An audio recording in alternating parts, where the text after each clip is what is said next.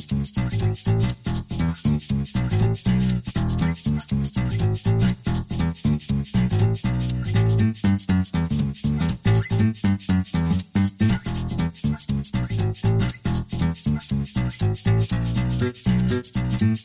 い、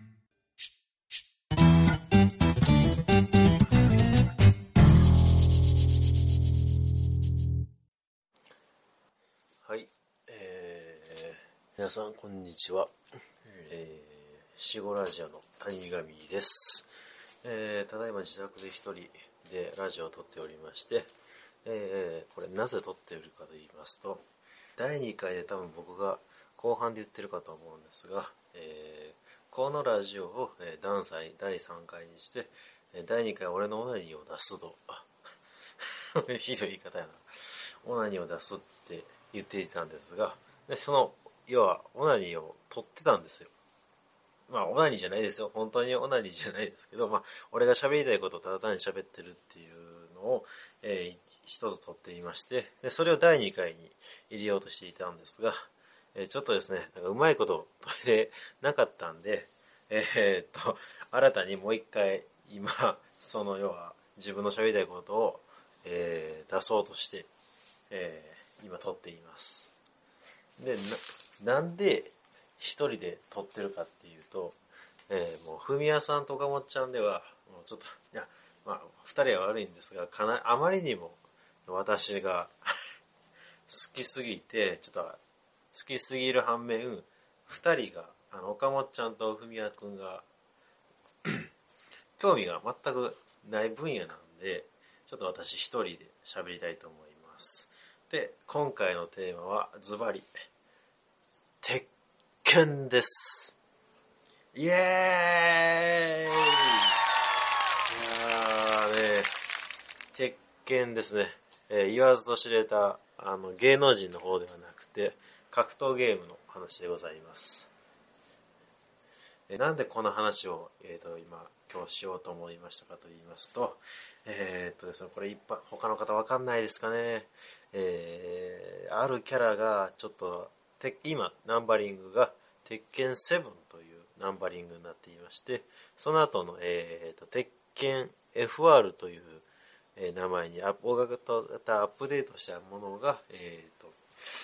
今アーケード版要はゲーセンに置いてあります。でですねその、えーアーケード版、えー鉄拳ではなく、えー来年の、えー上旬来年の上旬まあ1月2月って言われてるんですけどそこに家庭用版、えー鉄拳7が出るんですがそこの発表で、えーなんと、えーミゲルがミゲルというキャラが参戦するということでしてそれをどうそれをですね、えーこの参戦するって決まった日にですね、えーと思わずもうよ嬉しすぎて、えーなんて表例えたらいいかですかいいですかねえっ、と大乱 Wii U, Wii U の大乱で、えー、ミュウツー出てきて超喜んでる外国人いるじゃみたいな動画があるんじゃないあるじゃないですか。まあ、僕それ並みに喜びまして、ツイッターでもだいぶ、ミゲルミゲルとか、ミゲル参戦とか、ほざ言ってまして、で、その夜に、その熱量のまま、やっぱ一回、その要は、あの、ラジオ一回撮ったんですね。ただちょっと、あの、勢い余ってか知らないですけど、うまいこと撮れてなかったんで、それをまたもう一回今撮り直していまして、ただ結構もうそのミゲル参戦が決まり、決まってからだいぶ時間が経ちまして、これ、だいぶ落ち着いた状態で今話せてるかなと思っています。えー今これですね、えっ、と、自宅の、えー父親と、えー母親の部屋にいまして、今、父親と母親が私の今大学行って、まあ、授業、なんか学校参加みたいなのを行ってる、行っていまして、私は今、洗濯物を畳みながら、えー収録しています。では今日の話は鉄拳の話をしていきます。お付き合いお願いいたします。えっとですね、ではですね、何の話からいこうかな。まず俺が鉄拳をなんで始めたかっていう話からいきましょうかね。えーっとですね、私の鉄拳を始め、始めの、始めようと思ったきっかけはですね、えーまあこれも あの、ラジオを始めたきっかけとも同じなんですけど、えーゲームノーバトっていうラジオ番組、あの、ポッドキャストのラジオ番組がございまして、えー、結構私それが大好きで、このラジオ、まあそれきっかけでラジオも始めたんですが、えー、そちらの、えー、お話の第何回やったかな何回かで、えっ、と、格闘ゲームのあれこれという話をやってたんですね。で、そういう話でを盛り上がっていまして、で、その話の中にストリートファイターや鉄拳、まあほとんどストリートファイターの話でした、だったんですが、まあ鉄拳というゲームがあったんで、まあそういうところ話を聞いていくうちに、ちょっとこう興味を持ち出したというのがきっかけです。きっかけですね。まあ、その当時僕が、えー、まあ、いわゆる格闘ゲームというものの付き合いはほとんどなくてですね、えー、そうですね、まあ、経験あるとし、まあ似たようなバトルゲーというか、格闘ゲーに、えー、手出したのは、えー、当時小学校6年生の時に激闘忍者対戦4。まあ、格ゲーと言った方がいいのか、バトルゲーと言った方がいいのか。でもまああれ 3D なんで、まあ一応でも対象、一応あれが私の初めての格闘ゲームですね。あとまあ、よく言われるのが、まあ大乱も、大乱闘スマッシュブラザーズも格ゲーじゃないんですけど、まあ似たようなものとして、えー、触ってたのはまあその2つぐらいで、いわゆるはよく言われる、もうどっぷり格ゲー、ストリートファイターとか鉄拳とか全く手出してなかったんですよ。でまあ一応そういうゲームがあるんだっていうのをラジオで知ってから、まあ大学入りまして。でしたらですね、大学の前に、えっ、ー、とまあ、親不孝ロードって言われてる大学の道があるんですけど、そちらの前にですね、ゲーセンが、大学の前にゲーセンが要はポンってある、あったんですよ。で、まあ、えっ、ー、と、暇、あの、特に暇、暇でもない、なかったんで、その当時、私、部活入ってたんで。で、その部活、まあ、続けながら、あの、普通に、普通に学校生活を送ってたんですけど、えー、ある時ですね、えー、2個、大学の授業2コマ、えー、物理学実験かな？物理学実験の、あ、まあ、何か二元続きの、2つコマ続きの授業が、2つ丸々なくなっちゃいまして、教授が休みかに何かで。要は、えー、2時間、2時間ほど時間が空いたんですね。そしたらどうしようかっって友達と言っていたんですけど、あ、それやったらもう多分、こういう時しか行かないから、あの、例のちょっと薄暗いゲーセン行ってみようっていうことで行ってみたんですね。ではまあ行ってみたんですけど、まあ、えっ、と、今はだいぶ綺麗になったんですけど、その時はもうすごい汚くてですね、まあ、いわゆる昔のちょっと薄暗いゲームセンターで、タバコ吹かすのも自由で、もうすごいタバコの匂いもひどかったんですけど、で、あと、えー、そうですね、入り口入ってすぐ3日がガンダム、今、ガンダム動物園でして、で、そその入り口をちょっと前、まっすぐ行くと、まあ、鉄拳の筐体があったり、あと、まあ、えー、鉄拳の筐体の後ろ側に音ゲーのゲームがあって、で、鉄その、えー、音ゲーに、まあ、音ゲーと鉄、音ゲーを鉄拳に、の反対側にあったのが、なんかレトロゲーとか、なんかダイヤ、ダイナマイトデトとか、とか、えー、ストリートファイター、あ、あとバーチャファイターもまあそこにありましたね。とか、まあ結構、なんかその、知る人ぞ知る、えっ、ー、と、レトロゲーも結構置いてあるケースでして、でそこに行ってみたんですよ。で、えっ、ー、と、そしたら、あの、前、そのラジオで言ってた、だいぶ前に聞いたラジオで聞いた、鉄拳があるじゃないかということで、えー、で、僕が友達取り巻き方、あ友達が、と二人で行ったんですけど、え私ちょっと一人入ってみるわっていうことで、だから向こうで対戦を、要は対戦入ってる、対戦をやってたみたいで、で、そこに要は乱入しようっていうことでしたんですね。で、その時に、えー、っと、何、もう今でも覚え、あの、覚えてるんですけど、えー、何使ったかっていうと、えー、その、アスカとジェイシーというキャラを使った。まあ、どっちも女性キャラですね。で、なんで使ったかっていうと、もう何にも考えてなくてですね、えっ、ー、と、その前に入ってはった人がそれ使ってたんで、えー、私も同じキャラを使ってみようっていうことで、えー、使ってみて、いざ、あ、しかもその、鉄拳、その時は鉄拳タッグ2というゲームでして、えっ、と、今はセブンは1対1、まあ、キャラを1人選んで戦うっていうゲームなんですけど、タッグ2の時代は、要はキャラを 2, 2人使って、えー、一人一人、まあ、交代、えーと、交代させながら、えーと、どっちかの、えー、キャラを敵の体力をゼロにしたら勝ちっていうみたいな、えーと、ゲームシステムでして、まあ、もちろん私あのそういうの全く知らなかったんでとりあえず2人選んで 100, いや100円入れて、えー、乱入して2人選んでさあ勝負ってなったんですけどまあ勝てなかったですね。もうこうもボコボコにされると思わなかったですね。あの今思えばまあなんですかね。えっ、ー、とよ分かる人は分かると思うんですけど、アスカの鬼殺しを連発して確反取られたり、あとジェイシーやと、あれは何かな、ワン、ツー、スリーでなんか、ワン、ツー、スリーで打つと、なんか、なんかまあ、とにかく、すごい、あの、大味な、大味というか、でかい技を振って、その隙に攻撃食らうっていうのばっかしで、唯一まあダメージ与えられたのが、えっ、と、その、ゲームの、えっ、と、スティックとボタンのところの上からのある説明書のところに、タック投げと投げの仕方が分かったんで、投げですね。投げでダメージを取って、いや、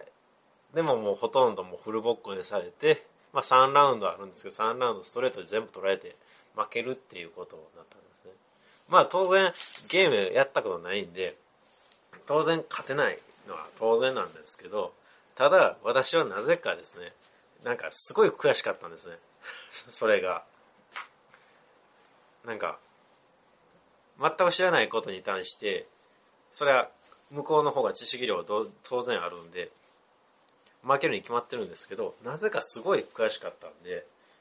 絶対なんか、このゲームで一生したろうってなぜか思うようになっちゃいまして、それからですね、なんか、えー、ちょっとちょっと暇があれば、お金入れて、その、アスカと、アスカを アスカとジュンを使って、あ、えー、ジェイシーというキャラを使ってたんですね。ただですね、まあ、二キャラともと、あの、その初心者向けじゃないっていうのは、なんとなく、あの、私も思ってたんで、ちょっと調べてみようと。まず初心者キャラ、初心者のキャラってどう、初心者、完全な初心者なんで、どういうキャラを使おうかなっていう思ってたんです。で、あの、サイトで、まあネットで調べますと、えー、と、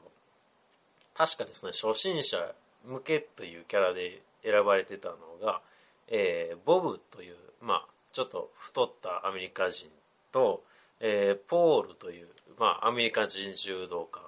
あと、ラース、まあ、新キャラのなんか繊細な、あの、細身の イケメンだ、今、今時イケメン男子みたいなキャラと、えー、っと、あとあの時は、あ、あとスティーブですね。スティーブっていうボクシングのキャラが、まあ、その4キャラが、えー、と、初心者、初心者向けだと。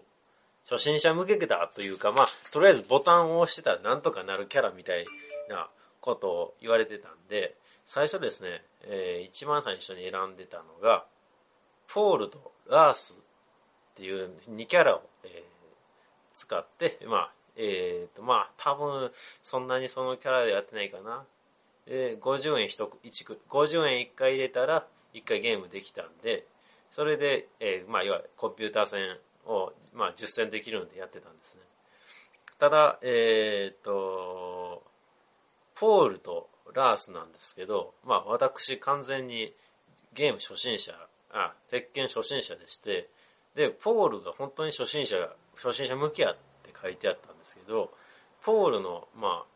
えー、ポールが本当、まあ、今思えば確かに簡単なんですね。簡単なんですけど、えー、と、ポールの技で、えー、ポンケンという、えー、23236RK えー、あ、RP ですね。えー、レバーを下、右下、右にやった瞬、右下にやって、右下、下、右斜め、えー、右にやった後、その右にした時に、えー、ボタン RP、要は、ボタン4つあるうちの右上のボタンを押すと、ポンケンという、要は、まあ、えー、単発の、えー、中断技では一番強いんじゃないかって言われてる、ぐらいの火力を持つ技があるんですけど、それが、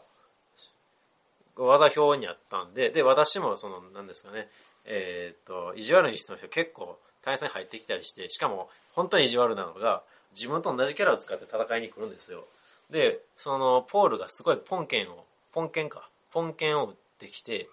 すごい、あの、大ダメージを食らってたんで、それを打ちたいと思ったんですけど、その236、要は波動拳コマンドっていうらしいんですけど、それが本当に私、打てなくてですね、何回練習してもなんか、えー、しゃがみパンチみたいな、しゃがみパンチと、なんか普通のジャブみたいな技しか出な出なくてですね。なくて、本当に悩みまして、どこが初心者向けやねんってずっと思ってたんですよ。あと、えー、もう一つの技で、竜王霹靂章、まあ、霹靂と言われているポールの技で、えー、っと、コマンドの最後の締め、あの、あの浮かせ技という、まあ、鉄拳浮かせ技という、えー、浮かせ、浮かせて、まあ、敵を浮かせて、まあ、要は、リフティングめっちゃしまくって、その間にダメージをどんだけ取れるかっていうゲームなんですけど、その、要は最後の浮かせた後のコンボの指名で竜を霹靂章って打つんですけど、えっ、ー、と、確かコマンドが、えっ、ー、と、2、2、えー、RK、RP、WP やったかなえっ、と、コマンド、えレバー下の、えー、右下ボタン、右上ボタン、えー、両方の上のボタンみたいな感じで打つんですけど、要はその、ボタンを1、2、3って打つんですけど、なぜかその、ポールのその霹靂章っていうのはすごいなんかコ,、えー、コマンドのタイミングがシビアでして、その当時。えー、その、霹靂章の1、2、3の3つ目が本当に私でなくて、で、その要はコマン、しかも私、その、コマンドがシビアというのも全く知らなかったんで、まあ、全然出えへんやんって思ってたんですよ。いやで、ずっと難しいな、難しいな思ってまして。あと続いて、ラース。で、ラースも、えー、今度、えー、重要な技で、えー、っと、46、4、まあ、なんせ 46RP、LP やったかな。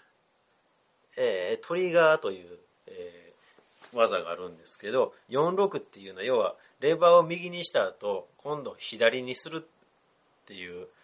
えー、コマコマンド表現して、まずそれもできなかった。その46ですね。46、コマンドでいう46と236が本当にできなくて、すごい難儀だったんですよ。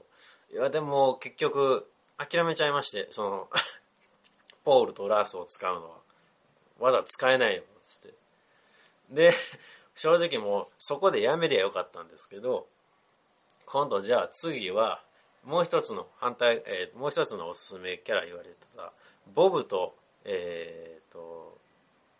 スティーブを使ってみようとなったんですよ。で、そしたらですね、意外と、えー、体に馴染みまして、えー、あの、ボブ、ボブというキャラはですね、あんまり浮かせ技があんまり、要はコンボ指導と言われる技がそあんまりあの良くないの、要はかん普通の状態で浮かない、カウンターヒットでやって浮いたりっていう感じのやつもある、が多いんですけど、結構小技というか、え、ー、と、その 適当に触れる技が結構あ優秀な技が多くてですね、まあ結構、あの、正直まあ、いわゆるガチャガチャやっとけばなんとかなるっていう キャラでありまして、あとはまあ、そんなコマンドが難しくなくても結構強い技を結構持ってるんで、確かに良かったですね。ただですね、えー、っと、ボブは、えー、右、えー、ほとんどのキャラが持ってる右アッパー、えー、3RP という技がありまして、まあ、その右アッパー、基本、えー、ほとんどのキャラはその右アッパーという技で、えー、敵を浮かして、リフ、えー、と、要はコンボをして、たくさんダメージを取るっていうのは、主流なんですけど、ボブの右アッパーですね、えっ、ー、と、浮かないんですよ、敵が。あの、通常で当たっても、あの、なんか、うご、うご、うごってちょっと、ちょっとあの、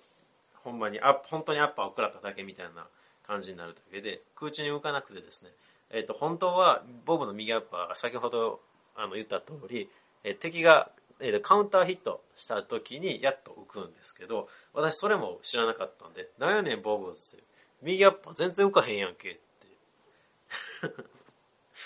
今、今思えばすごい、あの、わ、あの、おかしな話なんですけど、もう、まあ、ほとんどその教えてくれる人も当然いなかったんで、よく考えたら調べればそこも分かったんでしょうけど、まあ、そのキャラだけまさか右アッパーが浮かないっていうことを本当分からなかったんで、すごい難儀でしたね。やっぱりその時は。ただまあ、やっぱり、えー、その、いわゆる小技が優秀だったんで、その、浮かせ技、要はコンボ指導技をそんなに振らなくても結構なんとか動かせるキャラだったんで、まあ、その結構動かせると言っても、あのコンピューター戦、先ほど言ったコンピューター戦で結構勝てるぐらいな、ぼちぼち負けにくくなったっていうだけなんで、よかったんですけど、あとスティーブもですね、スティーブはまあボクシングキャラなんで蹴り技がないんで、えっ、ー、と、要は、えっ、ー、と、鉄拳のボタン4つあるんですけど、その下が、要は、えー、鉄拳のボタン4つあるのは、えー、要は全部獅子に、えー、獅子を司っていて、まあ、右足、左足、えー、右腕、左腕みたいな感じでボタンが配置されてるんですけど、要は、えー、そのキックボタンですね、いわゆる。キックボタンがほと、えっ、ー、と、スウェーになりまして、まあちょっと、えっ、ー、と、右横、横移動ですね。横移動になる、特殊な、まあ、ステップになるんで、まあ、ほとんど上のパンチボタンを適当に押せば、結構、あの、繋がって、ワン、ツー、スリー、フォーとか、ワン、ツー、スリー、フォーから、えっ、ー、と、なぜか、えっ、ー、と、私はその頃知らなかったんですけど、えー、ピーカブスタイル、あの、スタイルが、えっ、と、なんですか、構えが2つありまして、結構勝手にその 構えになったりするんで、その構えから投げたり、えっ、と、投げから、その、その、ピーカブスタイルからめっちゃ殴れるみたいなコマンドもあったんで、で、それも本当にパンチボタン適当に打ってただけで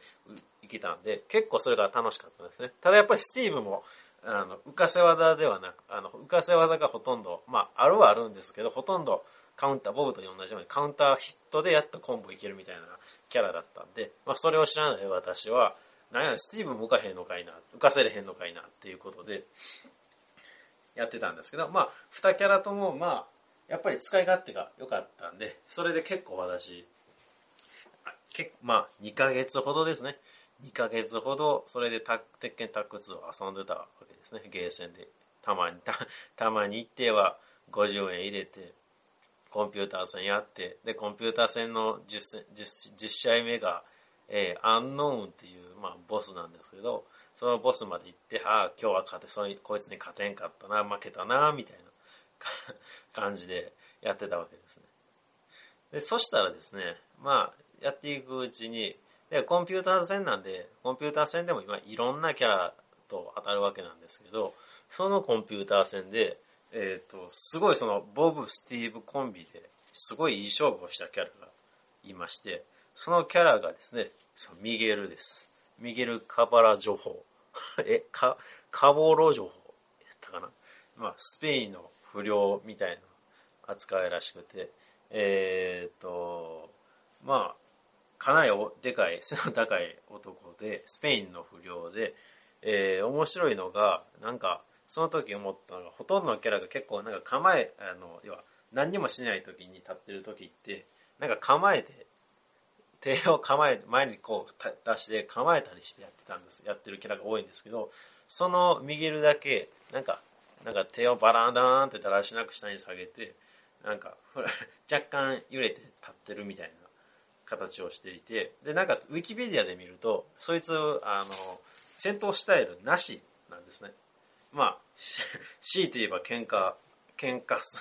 喧嘩師みたいな形みたいらしくて、なんか、ああ、その時コンピューター戦で初めて当たった時に、あ、なんかすごい変わったキャラで面白そうやなとか思ってたんですよ。で、そそしたらですね、まあ、えー、2ヶ月、えーと、何も知らんまま鉄その鉄拳をやってた、やってる、やっってるよう、やってるだけなんですけど、まあ、それでも大体、あの、このキャラのこの技は強いとか、この、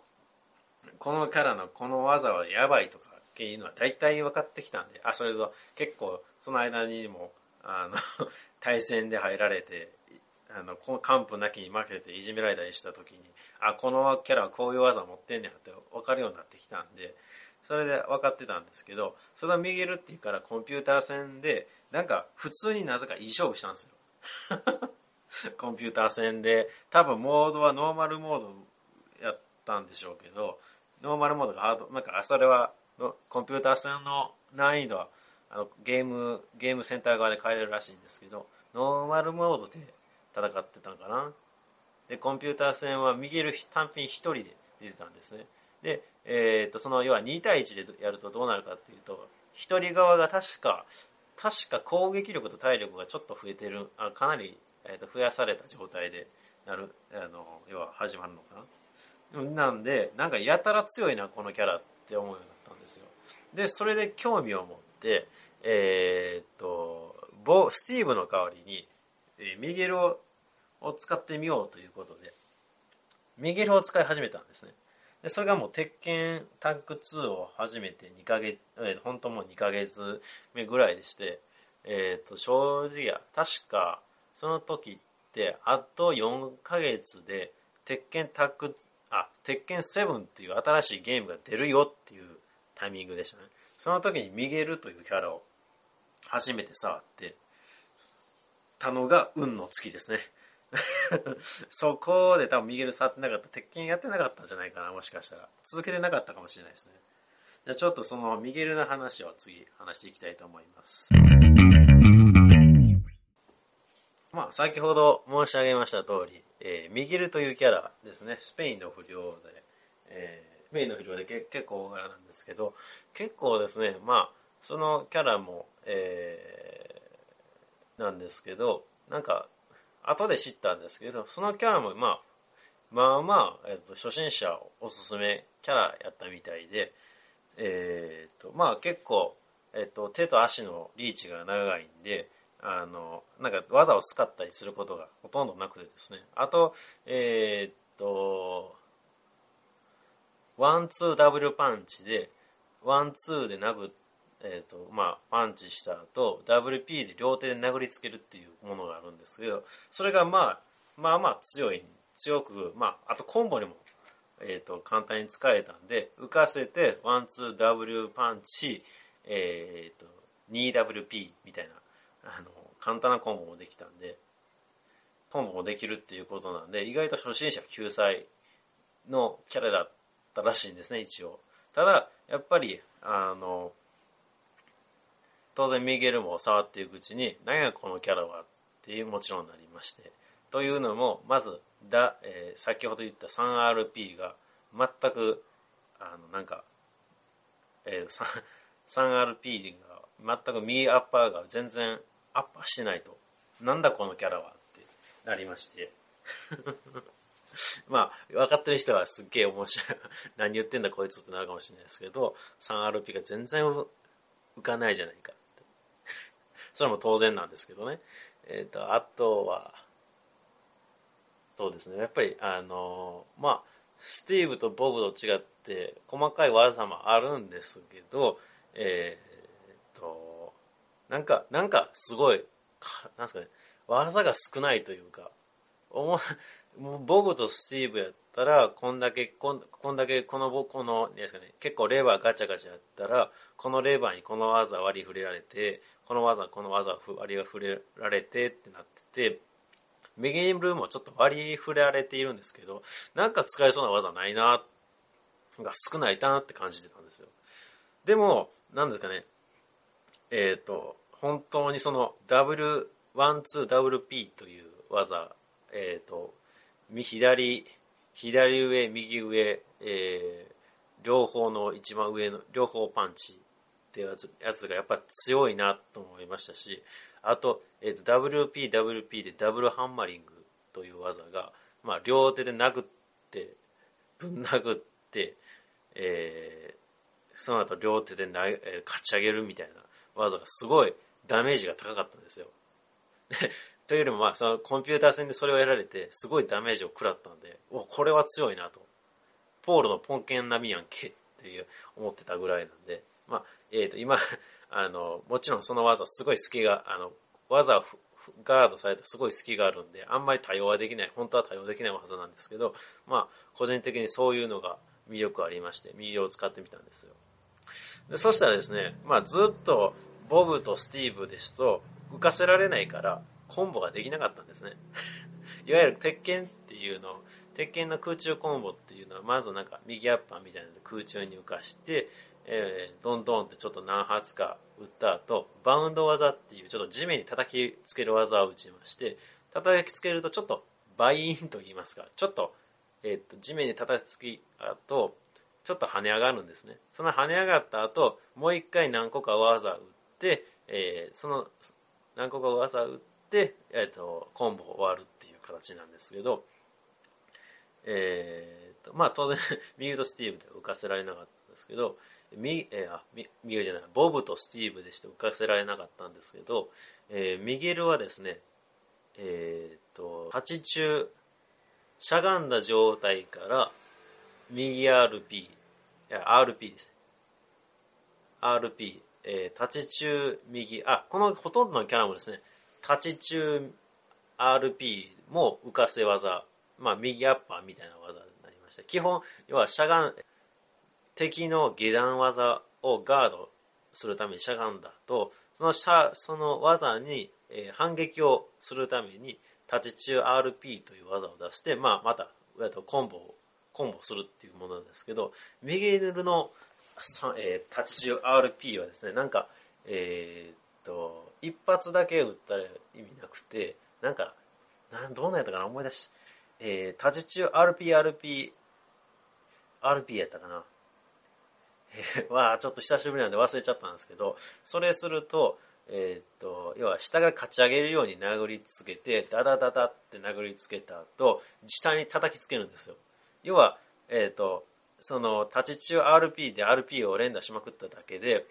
えー、浮かせ技をやった後、バウンド技をも打ってくれるんですね。で、私結構その他の、えー、乱入者にいじめられてた時に、その、てみんなやってるコンボに、そのバウンド技って言って、バイーンって跳ね上がるのを見てたんで、これをどうすれば出せるのかなってずっと思ってたんですけど、ミゲルの立ち中 RP を打つと、あ打つ RP の派生技を打つと、なんと、浮かせ技と、その、バウンド技を打てるっていうことで、すごい嬉しかったんですよ。で、そのバイーンってなった後、まあ、なんか比較的、えっ、ー、と、簡単に出せる 2W p という、ちょっと遠い方のとこに当たる鉄山。鉄山ってわかりますかね？ちょっとあの、えっ、ー、と、肩、なんかショルダータックルみたいなやつがあるんですけど、それを、で、それを、それを打つっていう、えー、要は、えー、コマン、えー、ことをやってたんですけど、まあ、すごいコンボが安いというか、ダメージが低いんですけど、私、その時やったのが、えー、もう、えー、2ヶ月半ぐらい経った時に、それが初めてのコンボですね。鉄拳でいうコンボ。初めて、えー、2年、2ヶ月半やって初めてコンボをできたっていうのが、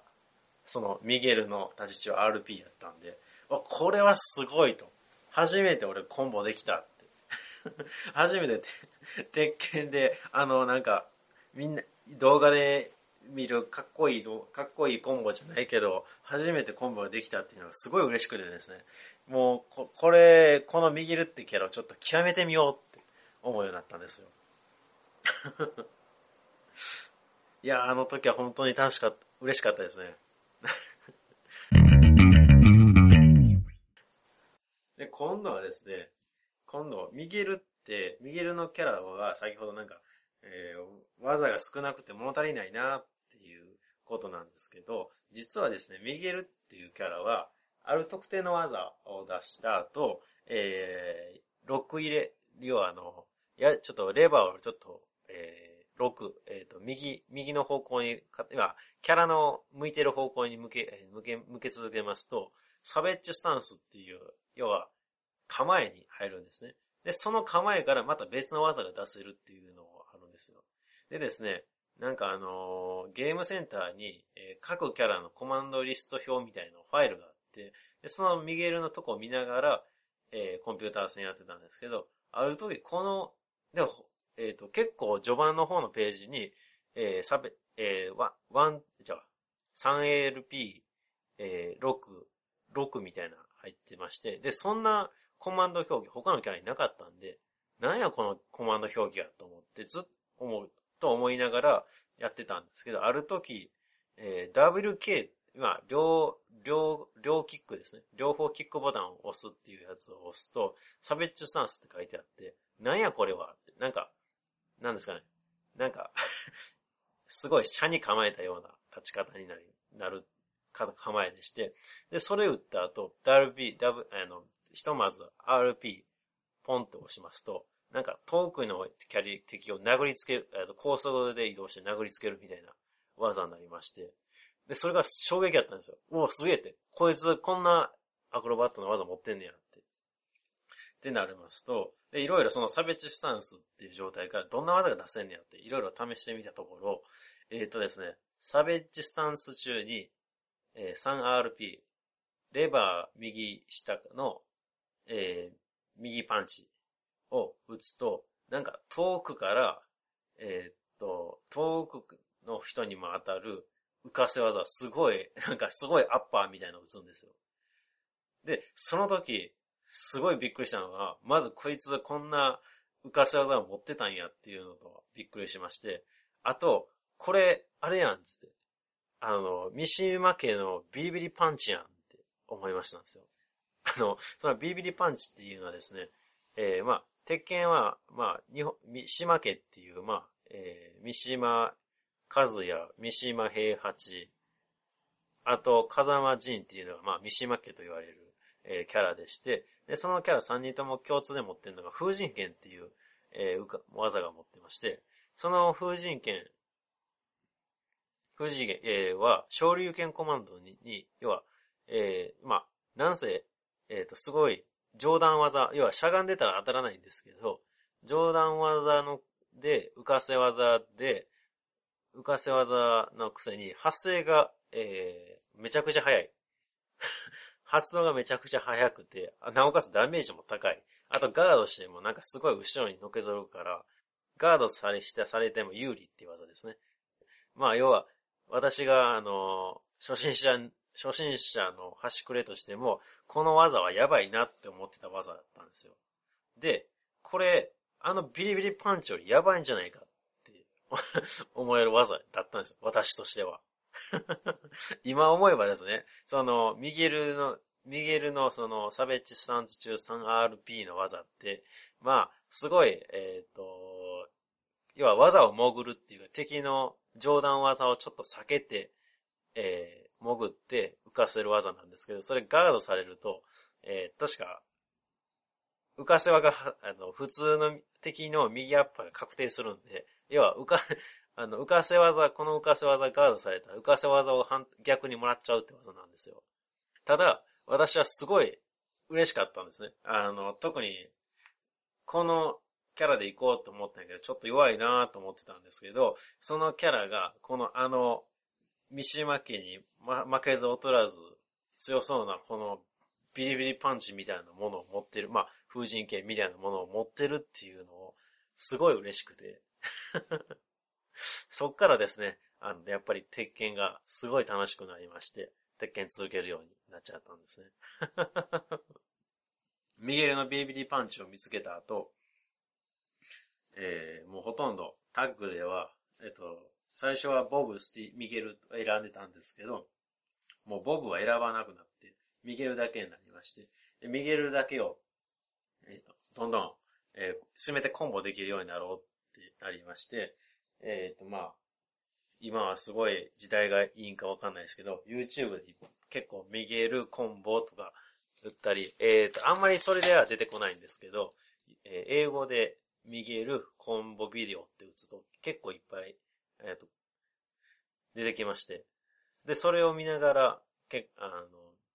コンボができるようになりました。あと、えっ、と、ミゲルに合う相方は誰かなっていうことで、まあ、探してみましたら、えっ、ー、と、ファーストワンっていう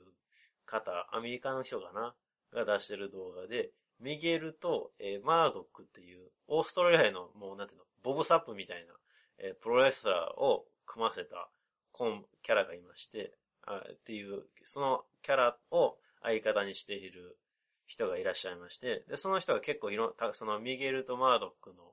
えー、キャラ使ってるの、キャラ使ってる動画たくさん出てまして、あと、それのキャラ、その二人のキャラのコン、えっ、ー、と、コンボビデオっていうの結構たくさん作成されてたんで、で、それ真似て結構できるようになったんで、えー、もうその、タッグ2が終わるまでずっとミゲルとマードックというキャラで戦、あの、使い続けまして。まあ、えっ、ー、と、幸いですね、えっ、ー、と、ミゲルで結構、ある程度、あの、ノウハウが固まってたんで、マードックは結構すぐに、あ、あこれの使い、この技使えるなとか、あ、こうやってコンボできんねやな、とかいうのも結構すぐにできるようになりまして。はい。いけたんですね。だからすごいあの、ミケルっていうキャラは、あの、僕にとってすごい思い入れのあるキャラなんですね。ただですね、やっぱりあの、タック2終わりかけの時、要は鉄拳始めて5ヶ月、4ヶ月になったと、6、6ヶ月ぐらいですね。なった時に、そうそう、鉄拳7が出るよって話だったんですけど、なんとミゲルとマードックどっちもいないっていう。どっちも出てないっていうことになりまして。まあ、要は、もともとタッグ2だったんで50キャラ以上やったかな ?50 キャラ以上になったのが、えー、確か20キャラぐらいに減らされまして。で、まあ、まあ多分、要は初心者、あの、いや、新、新規参入者を増やすために、そういうことをな、だったんでしょうけど、まあ、衝撃でしたね 半年、いや、4ヶ月前に始めて、やっとミゲルとマードックが物になってきたの、なってきたのに、また一から違うキャラ 煮詰めていかないといけないのかってなったんですね。まあ、ただ、最初、そうですね。ボブもいなかったですし、で、ボブもいなかったし、で、ポールはもう本当に、えっ、ー、と、使い物、私、タンク2の頃ちょっとしか触ってなかったんで、まあ、スティーブはいたんで、スティーブだったんですけど、最初、ロケ、ロケシェーションテストでってたんですけど、まあ、スティーブで、えー、ロケテを受けてたんですけど、えっ、ー、と、新キャラのクラウディオっていうキャラに全然勝てなくてですね。全然勝てなくて、あ、もうこれ多分スティーブ、今日このセブンにダメだわって。まあ結果合ってたんですけど、確かに、あの、スティーブあ、7に、な鉄拳セブンっていうゲーム、ゲームの相性にあんま良くなかったんで、スティーブあかんってなったんですね。だから途中、それがその後ですね、もういろんなキャラを変えては変え、変えてはキャラ、多分、で、蓋開ければ、鉄拳セブンがえっ、と、一年、石鹸セブン1年経って、次、鉄拳セブン FR っていうのが出るっていう時に、終盤になって、やっとギガースという、えっ、と、デカキャラの、えー、パワーキャラですね。いや、パワーキャラのくせに、コンボダメージも少なく あと手が長いんで、えっ、と、変に、えっ、と、リーチは長いけど、変な、えすげえ距離離れてんのに、敵のコンボ指導が当たったり。あと、体でかいがゆえに、なんか変な判定の技食らったりするとか、結構あったんですけど、まあ、鉄拳7はギガースで終わり、で、FR もギガースでいけると思いきや、横移動でかなり技スかるようになったんで、もうどうしよっかなって思ってた時に、今、やっと、て、あミゲルの発表ですね。鉄拳の 鉄拳セブンの家庭用のミゲルが出たっていうことに、いや、話が戻るわけですね。いやー、よかったです。ミゲル出てよかった、これ。いやー、や、や、もう、彼女に言いましたからね。ごめん、つって。あの、鉄拳やめよう思ったけど、このキャラ出るから無理だわ。あのやめれねえわ、つって。これが、やばいですね。ちょっと再生してますね。これぐらいは別に大丈夫だったはず。もうこれミゲル出たって時にすごい僕は、これちょっとまたリンク貼っときますんで、知らん人あったら、まあ多分知らん人見ないでしょうけど、まあ見てみてください。スペイン語なんですよ。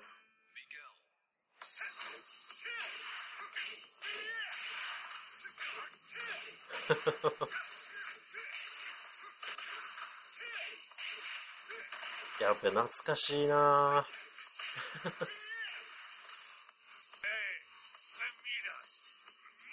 カメラを殴る。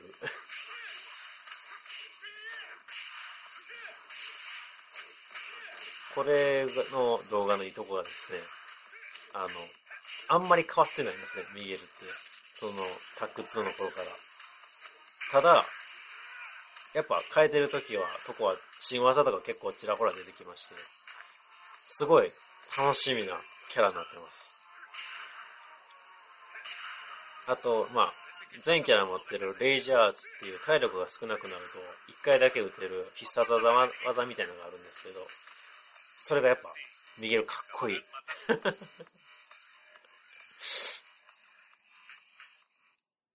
まあ、これですね、こんな感じなんですけど。いやー、まあですね、